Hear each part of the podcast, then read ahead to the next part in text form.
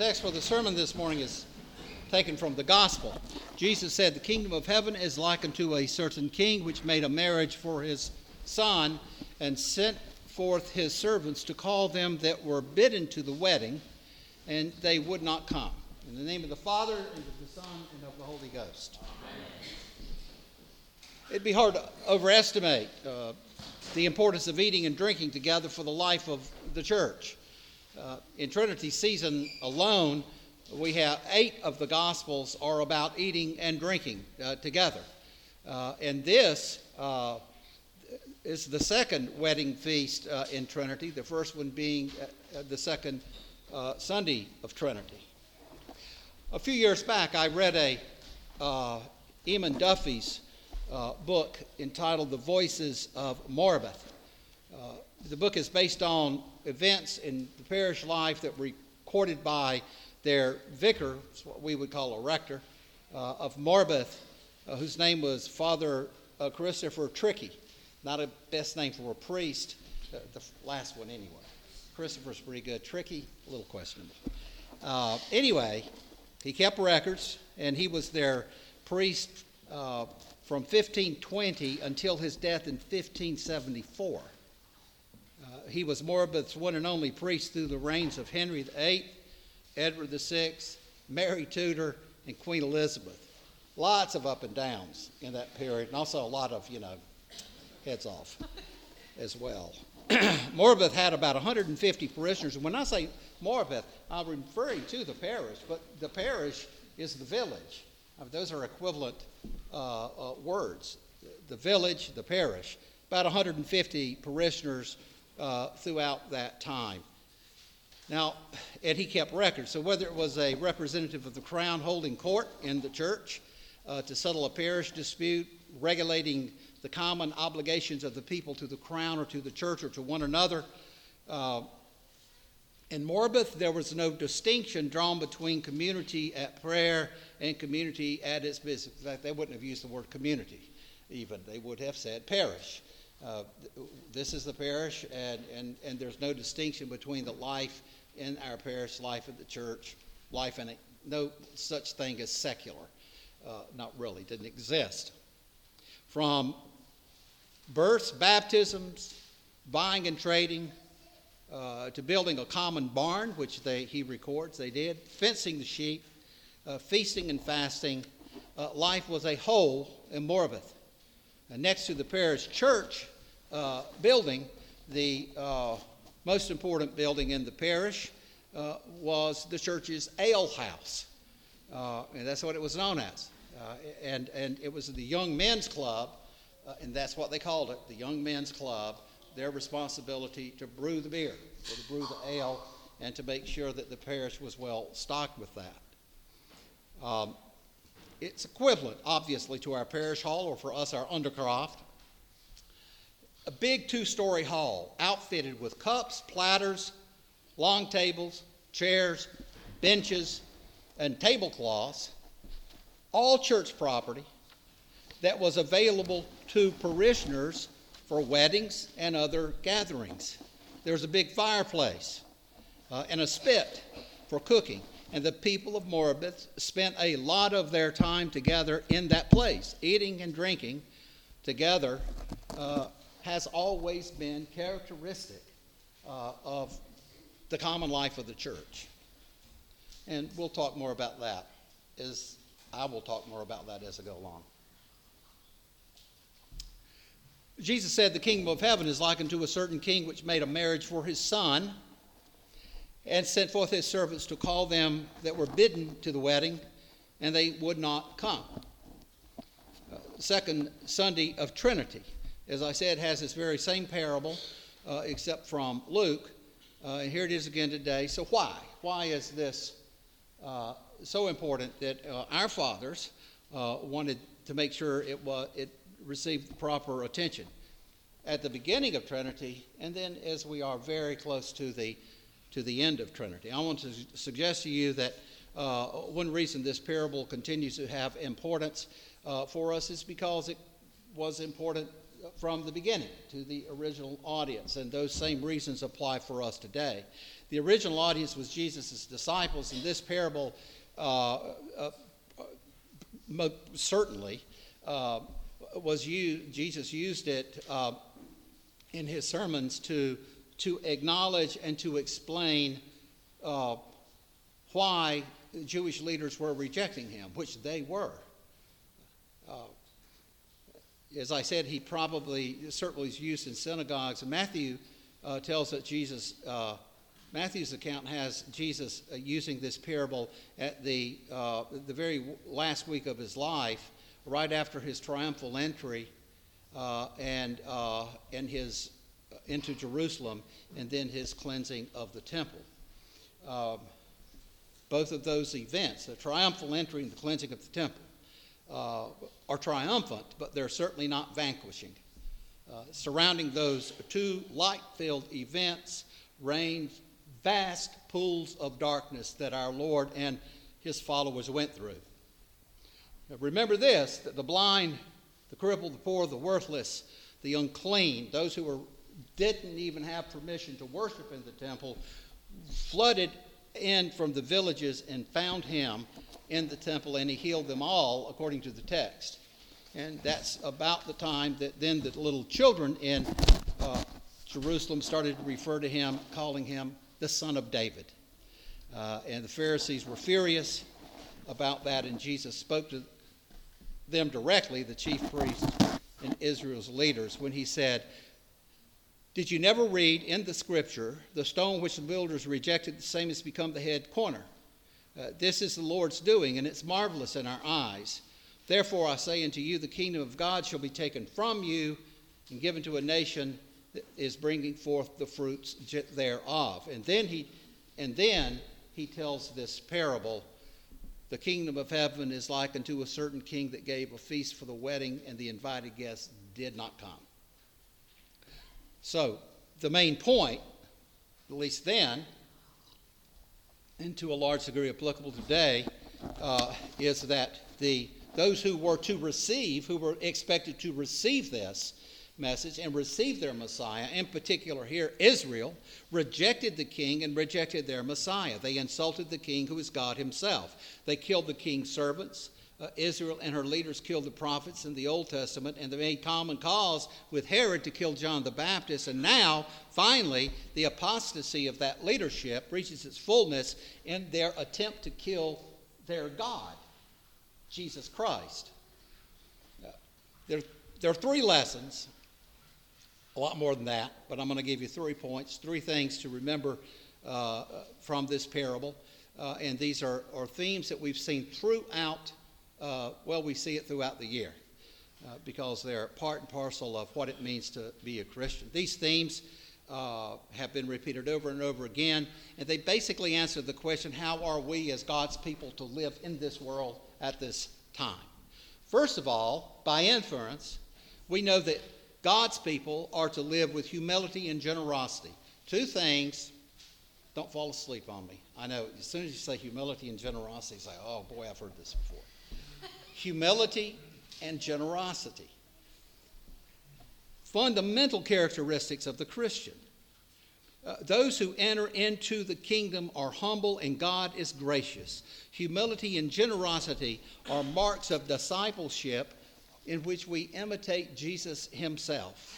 Not only will the disciple of Jesus live with true humility, but he will give uh, and, and he, Jesus, will give everything, the whole wide universe, to the humble, to the humiliated, to those who have nothing to offer back. God honors, furthermore, the friend of the poor, the lame, the blind, the losers of this world. And so this is the point, uh, one that has been made over and over again in the church. Humility and generosity are at the very heart of how Jesus lived and how he taught his disciples to behave. Right? Correct. Uh, Jesus himself was humble, he's generous, and you, if you wish to follow Jesus, to truly follow Jesus, uh, then you should pursue those virtues of humility and generosity. Secondly, Jesus held up the failure of Israel's leadership in the parable of the marriage, marriage feast. I've already alluded to that. According to the logic of the parable, most of the leaders, the leadership of Israel, would miss out on the messianic banquet uh, because they had other priorities. Uh, I bought a house, house, I've married a wife, I've purchased a mule. Uh, good, the good devours the best, and that's a principle that we should keep in mind. Does the good in my life devour the best? Uh, they all have excuses for turning down the host who is Jesus the Messiah. Their rejection of God's invitation reveals to the whole world just how profoundly Israel's leadership, uh, not all of Israel, obviously, but their leadership at that time had profoundly dis- distorted God's revelation to Abraham. God's promise to Abraham was a promise to the whole world. And that's clear in what he says to Abraham that through Abraham, the whole world would inherit all of this, not only to Israel. And that fact is vividly portrayed as the blind, the lame, the unwashed, and the unwanted come to Jesus in the temple, and he receives them robustly so. Uh, those who cons- and then there's the, the obvious irony that those who consider themselves to be the true children of Abraham and in a position to judge their brethren and those outside of Israel end up being excluded from the kingdom, while those who are despised and shunned as worthless end up taking their seats in the most important feast ever. Here's another point then that and this is an application to us as well uh, that is this frequently made over and over again.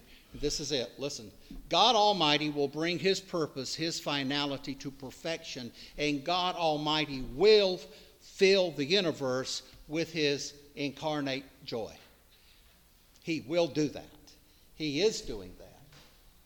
He is accomplishing that and, and, and he will continue to do that until it is perfected. And so here, uh, I want to suggest to all of us is an opportunity for us to do some self examination and, and that question Do I allow the, be- the, the, the, good to eat up the best in my life? Furthermore, I think it's a warning that we ought not to be presumptuous about our relationship with Jesus Christ. Do I think that my my salvation, my position in the kingdom, my beatitude is so certain that I am beyond the common duties of every Christian.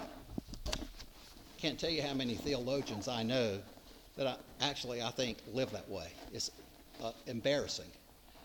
Uh, do I think that my salvation, my beatitude is so certain that I'm beyond the common duties of every Christian? Do I think that my service to God is so necessary that I'm, I'm released from the common life of, of the church? Do I think that I have some special claim upon the promise of, promises of Christ that sets me above all other Christians? We ought not to be presumptuous. Uh, about our relationship with our Lord. And then he said to his servants, The wedding is ready. Uh, let me say this God is bringing about his perfections, his perfect joy and beauty and splendor in the whole wide universe. His incarnate joy and splendor is being perfected and will be perfected with or without us. Our, the invitation that we have is to be partners with God, to participate with God in this holy work. Go ye therefore into the highways, and as many as you find, bid them to the marriage. Many are called, full, uh, but few are chosen. The history is full of these monuments to uh, sin and unbelief uh, and, and uh, degradation branch of, uh, branch of uh, Israel is broken off, uh, and so that Gent- not all of the branches, but uh, Israel in their unbelief is broken off, so that the Gentiles, Paul says, may be uh, grafted in. These are warnings against attitudes of the mind and the heart that spoil life, like presumption, self reliance, independence, and unbelief. Of course, we're not like the Pharisees, right? None of it really applies to us. Um, we are more Christ like, uh, we are more big hearted uh, and full of grace. We get it, we get Jesus' point. And, and I think we do think that. And I think to some degree there's some truth that we do understand. We see that, but we then are blind to, uh, blind to ourselves. But the parable will not let us walk away that easily. The end of the parable. When the king came in to see the guest, he saw a man there uh, which had not on a wedding garment. And he said unto him, Friend, how camest thou in hither not having a wedding garment? And, and he was, I didn't know I had one. I mean, where are they? He didn't say that. He was speechless. He didn't know what to say.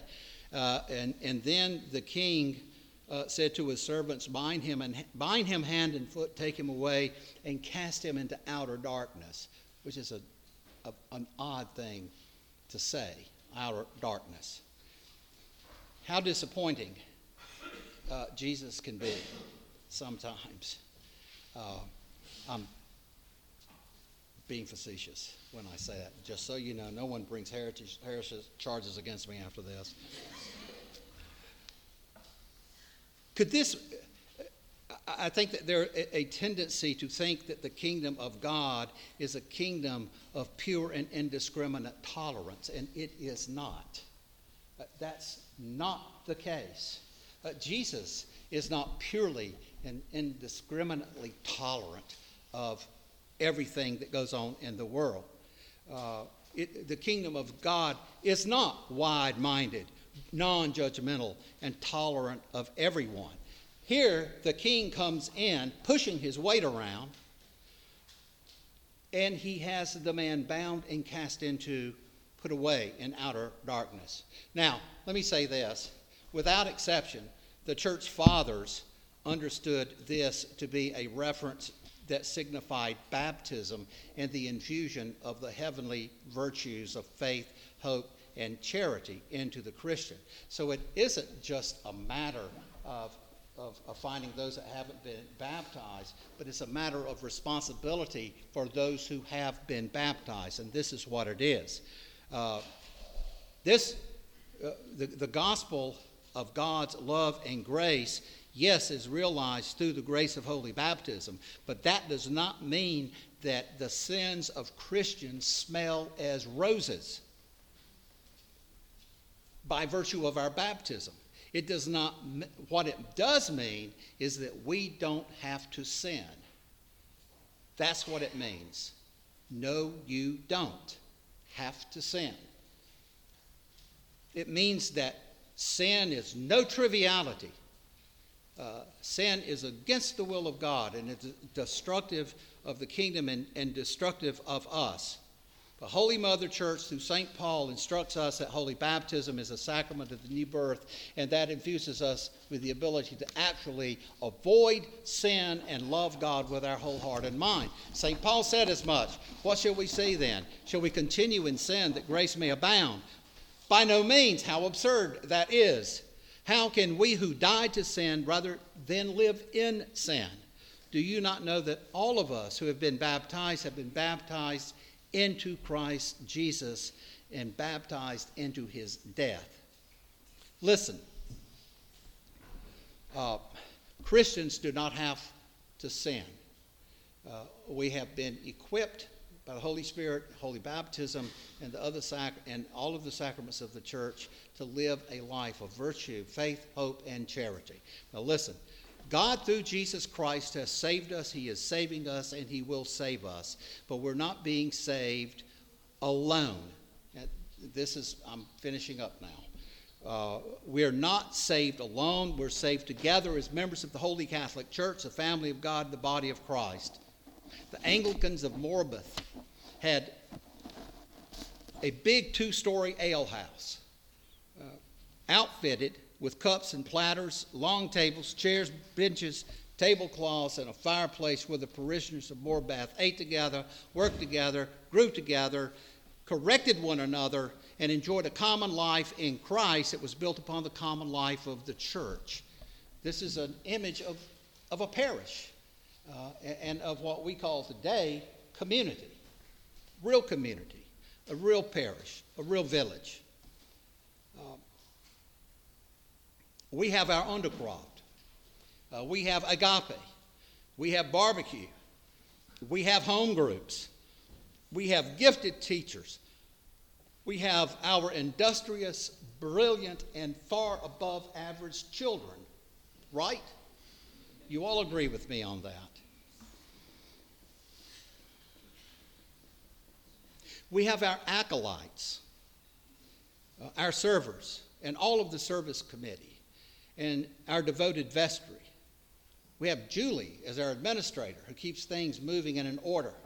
We have Ken in our glorious choir and our beloved organist Wallace who train us so that we can actually render music blended of instruments in the human voice.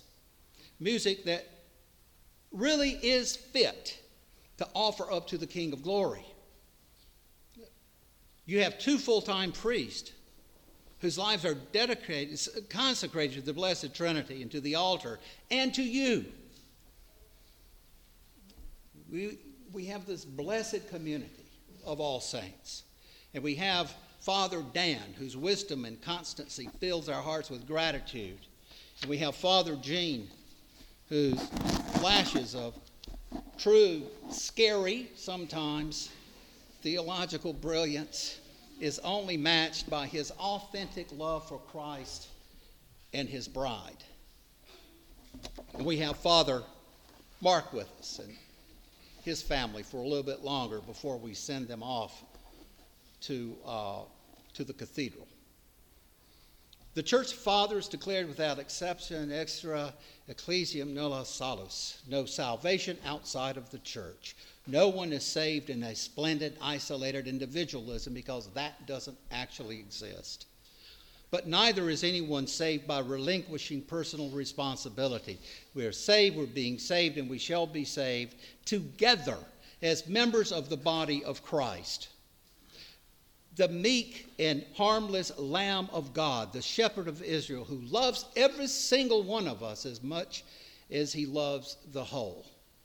Holiness in our life together is a mark of our following him. Holiness in our individual lives, holiness in our family, holiness in our parish, holiness among our pagan neighbors we love and care for, and our pagan relatives we care and love. Submission to his will confidence in God's destiny for our life, and humility and generosity. That will rout the devil and his attempts to turn the kingdom of light into just so many more pools of darkness. In the name of the Father, and of the Son, and of the Holy Ghost. Amen.